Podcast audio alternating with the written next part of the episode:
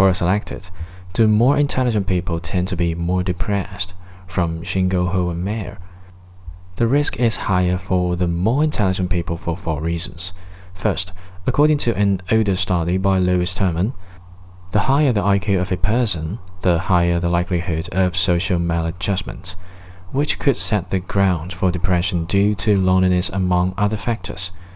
Second, introversion is directly proportional to intelligence. Introverts are not always more depressive than extroverts, but most often more melancholic, at least. Note that the relationship between introversion and intelligence is not necessarily the same both ways. The more intelligent someone is, the higher the chance they are an introvert. But being introverted does not necessarily mean that someone is more intelligent. Indicatively, while the ratio of introverts slash extroverts in the world is probably 15 to 50, more than 75% of people with IQ of over 160 are introverted. Third, gifted people are more emotionally intense and sensitive.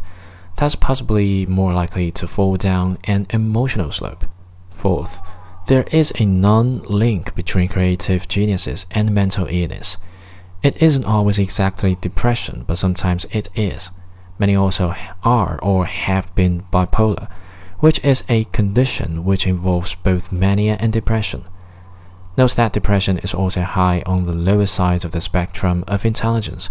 While often missed, it is one of the most frequent psychiatric disorders in adults with intellectual disability.